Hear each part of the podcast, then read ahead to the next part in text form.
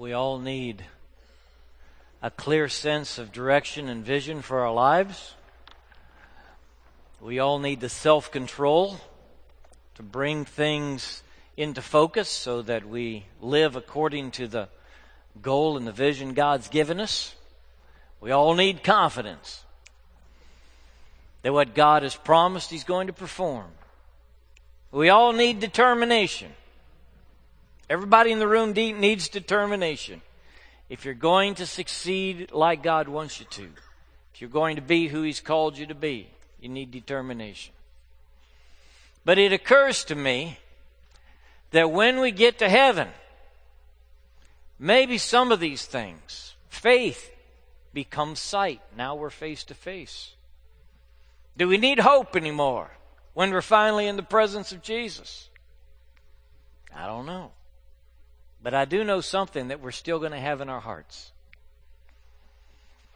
A quality of character that God wants to develop in you that is just as important to your future as determination or discipline or a clear sense of direction. It is the quality of gratitude. You don't win without it. Gratitude is something God's seeking to produce in everybody in the room. And for the next four or five weeks, we're going to look at gratitude as we come up toward what is truly, in its roots, in its history, in its nature, a Christian holiday. My favorite holiday. I wish I could invite all of you to our family reunion that happens on Thanksgiving. It's a great day. And it's my favorite holiday, Thanksgiving. Among all the qualities God seeks to produce in you, this one is essential. The Apostle Paul addresses it in the book of Romans in chapter one. He has a great introduction to his letter where he talks about the wonder of the gospel.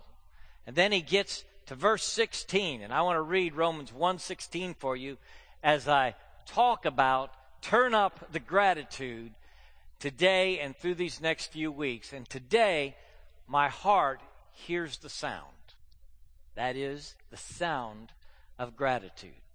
Romans one sixteen says, I am not ashamed of the gospel, because it is the power of God for the salvation of everyone who believes, first for the Jew, then for the Gentile. For in the gospel, a righteousness from God is revealed, a righteousness that is by faith from first to last, just as it is written, the righteous will live by faith. Having concluded his introduction to the letter, he now begins to talk about wrath. And for the next, really, three chapters, he rehearses the problems in the human race.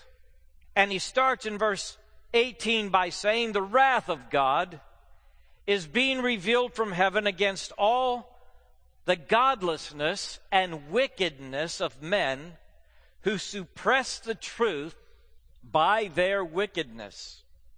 Since what may be known about God is plain to them because God has made it plain to them.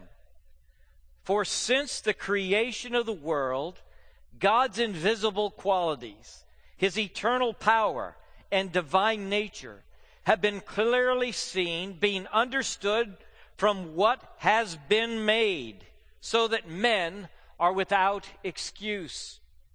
For although they knew God, they neither glorified Him as God nor gave thanks to Him. But their thinking became futile, and their foolish hearts were darkened. Although they claimed to be wise, they became fools and exchanged the glory of the immortal God for images made to look like mortal man and birds and animals and reptiles. And we conclude with the word reptiles. An interesting and colorful passage. Among the worst descriptors of the human condition. Here in this description, with which Paul begins his assessment of the human race, he mentions godlessness.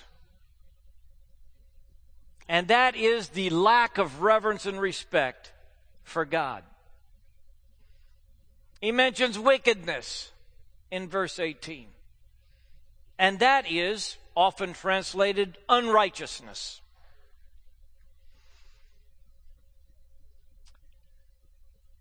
And he says, as he describes the human condition, that men are godless and they are wicked, and they suppress the truth in their wickedness. So they know the truth, they have a sense of the truth, but in their own heart, they restrain the truth. They push it down. They keep it from themselves and from others. In their teaching, too, they suppress the truth. This is part of the description of the human condition. Men are wicked, men are godless, and part of the problem is that even the things they know to be true, they won't acknowledge to be true. And therefore, he says, they have no excuse. There is no excuse. Those of you who do apologetics, which is the defense of the faith, the word Paul uses here is anapologetics. It's the negative of apologetic. It's no defense. They suppress the truth and they have no defense. There is no excuse for them and their position. So the human condition is this. People suffer from godlessness and wickedness. In their wickedness, they suppress the truth, and they have no excuse. They rebel against God's rule in the world. They rebel against their own mind and heart as they deny God his glory to their own shame. And in the midst of this description of the awful condition of humans, the apostle writes that they do not glorify God nor give thanks to him. They don't give thanks. You say, that's that's an unusual place for ingratitude to show up, in the middle of godlessness and wickedness and suppressing the truth. And all the twisted things he talks about as they turn their glory into shame and worship and serve the creation, created things, instead of the Creator. And here he mentions ingratitude.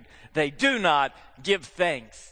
It might surprise you to know that Jesus in Luke six thirty-five said, I want you to love your enemies. And the reason I want you to love your enemies, because God himself is kind to the ungrateful and unholy. God is kind to the ungrateful and unholy, so you love your enemies, as if the ungrateful are the enemies of God. In Second Timothy, the Apostle Paul lists the things that are going to plague people in the last days. He says they're going to be lovers of themselves and lovers of money, boastful, arrogant, proud, disobedient to their parents. There's a surprise. In the list of all these terrible things, disobedience to your parents shows up. And then he says, ungrateful. They're ungrateful. And the word ungrateful has in the middle of it the beautiful word charis. I believe Bryce and Rachel Mitchell named their last daughter Charis. Am I right? Yeah. Charis. I love the word charis. It's the word usually translated grace in the New Testament. It's a beautiful and wonderful word. It's full of God's love, packed with His kindness, His wonder toward us, His gracious heart toward us. And the word ungrateful is the negative of charis. It's a life without grace, a life without graciousness, a life without gratitude, ungrateful, unholy, refusing to give God glory, refusing to give Him thanks. Ingratitude, in fact, tops God's list when He talks about the offenses of human beings toward Him. Among the worst descriptors is ungrateful. The Bible says here that they did not give thanks and their hearts were darkened. They got dark inside. They got dark up here. They got dark down here. It was like when they stopped being grateful, a curtain fell inside of them, and it shut out all the light. He describes it like this. Among the worst descriptors of the human condition are the futile imagination and the foolish heart. The futile imagination and the foolish heart. You may think it's not such a big thing to be resentful and jealous, to be arrogant and proud, to be ungrateful, really, thinking you have gotten everything by your own work and your own hands, and really you don't have anybody to say thank you to. That's really not such a bad thing. The Apostle Paul says here that ingratitude is linked to futility and fu- foolishness. Futility is the great emptiness. The King James says they became vain in their imaginations. It's like there's a huge hole in the universe. And when you refuse to give thanks and you let the ungrateful spirit fester in you, you fall into this hole of nothingness. It is vanity. It is emptiness. It is you and your ungrateful heart. In fact, ingratitude leads to this kind of emptiness of soul, of mind, and of heart. And it is an emptiness that has to do with the imagination. Here it says about futility in their thinking. Old King James said futility in their imagination, vain in their imagination. The idea is that it is the way you picture yourself, your mental image of yourself. It's not so much logical thinking as it is your self-concept, the idea of the world and who you are. Vain in their imaginations. They refused to give thanks. They, em- they emptied the world for themselves, their heart, and their mind. And they pictured the world without a God to give thanks to. As I think about the futility of ingratitude, the emptiness of it, think about how ingratitude violates all of the Ten Commandments. Lest you suppose that an ungrateful spirit is a mere slight scratch or blemish on your character, think about what it means for the first command. The ungrateful heart, no other gods. And the second command, no false gods and the ungrateful heart. And the third command, no profanity And here's a man with an ungrateful heart who is not grateful to God nor any man. Think about no lying, no stealing, and no coveting, and the ungrateful heart.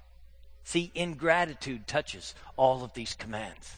We are literally in our heart producing a seedbed of disobedience to God with the ungrateful spirit. It is futility. It is emptiness. It is folly. The word foolish here is no understanding. It's the word understanding with the alpha privative in front of it. It's an, it's a heart with no understanding. I told the Wednesday night group when I was teaching them on Proverbs that this building is built on eight hundred pilings that go one hundred twenty-one feet into the ground, such as it is here at the base of the Mississippi. And that after driving these eight hundred pilings into the ground, the contractors built pile caps on top of them. Some of them as large as your living room. Thick, wide, long pile caps, solid concrete. I told him, I have one request. When a thousand pounds of steel goes by on that railroad track and I'm standing up here to preach, I don't want to hear it and I don't want to feel it. And I've been preaching here for almost nine years. And when the train goes by, I do not hear it and I do not feel it when I'm in this room. Because this building has some understanding. Right? Somebody said, why are you going to spend three million dollars underground? Because the understanding of this building is very important. Ingratitude cuts your understanding. It cuts what stands under you. It demolishes what holds your world up. Day by day, what brings your mind together and your heart together, what brings light into your life. Ingratitude slashes it all away. And you begin to suppose that you are alone in an empty universe. What do you have to be grateful for? I think about the secular picture of the human future. That is the movies and books that come out all the time about the future of the human race. Have you noticed how dismal the predictions of the future are? Have you noticed how bleak it is? Have you seen a movie lately about the future that was really like the Jetsons? Remember the Jetsons? Oh, there's a future. There's a future to be part of. But not something like The Road or whatever you may have seen lately. All of these dismal predictions about the future. And I'm thinking, what fosters that in the community of man, in his heart and in his mind? I think in part it is an empty universe that makes no sense ultimately. And so we paint a picture of the future that is as dark and depressing as it can be, with guns and war and chaos and disease. A human race that has unraveled. And it is the most common prediction of the future in our time. Let me suggest to you, as a preacher of the gospel, as a teacher of this book, as a follower of Jesus Christ, that you challenge the secular notion that the human future is dark and dismal and full of despair. And you instead plant the seeds of hope and a wonderful future in Jesus Christ as Savior and Lord. that your expectation be distinguished from the artist and the cinematographer of our day by saying, I believe in a God who is good, who loves us, who is full of kindness and grace, who cares about every human being on the face of this planet and has plans for us that are good and wonderful. Our personal and political prophecies are so often mean and negative. Among the worst descriptors of the human condition are the futile imagination and the foolish heart. Only cured by gratitude. Hey, gratitude is a cure for that pail that has fallen over your heart. Gratitude is a cure for a family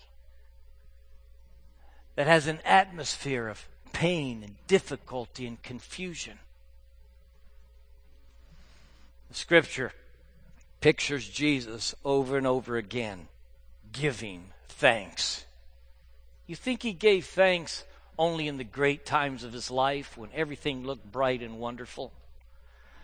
No, he gave thanks when he took the bread and said, this is my body broken for you. And all that bread revealed for him was the cross and suffering and his execution soon to come. And when he took the cup, and he gave thanks. What is he doing? This cup represents his blood poured out in a new covenant.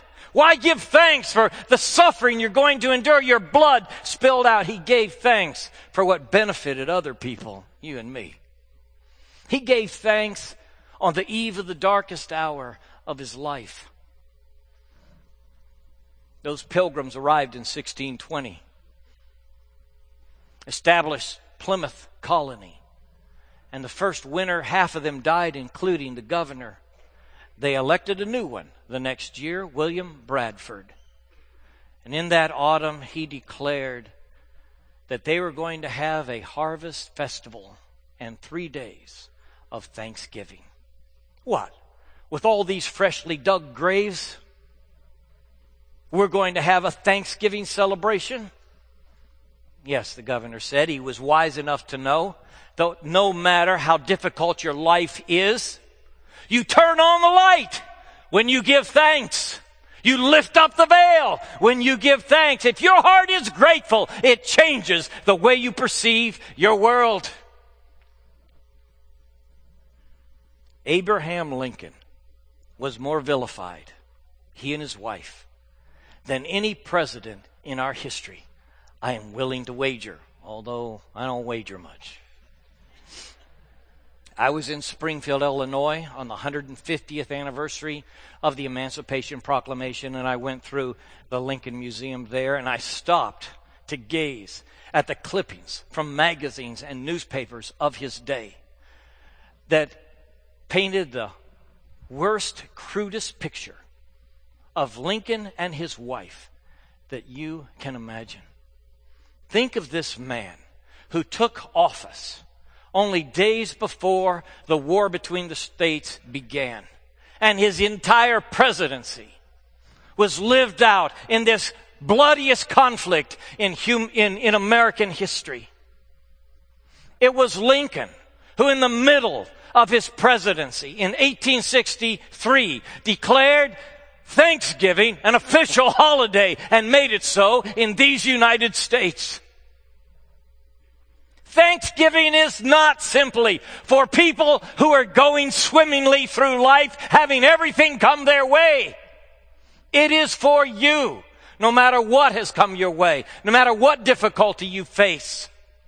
Thanksgiving is for you, and it will change your heart to give thanks. I'm only going to preach on Thanksgiving for four or five weeks, okay? So, listen. There's a lot to say. The Bible's full of it. I want you to practice a discipline for the next five weeks.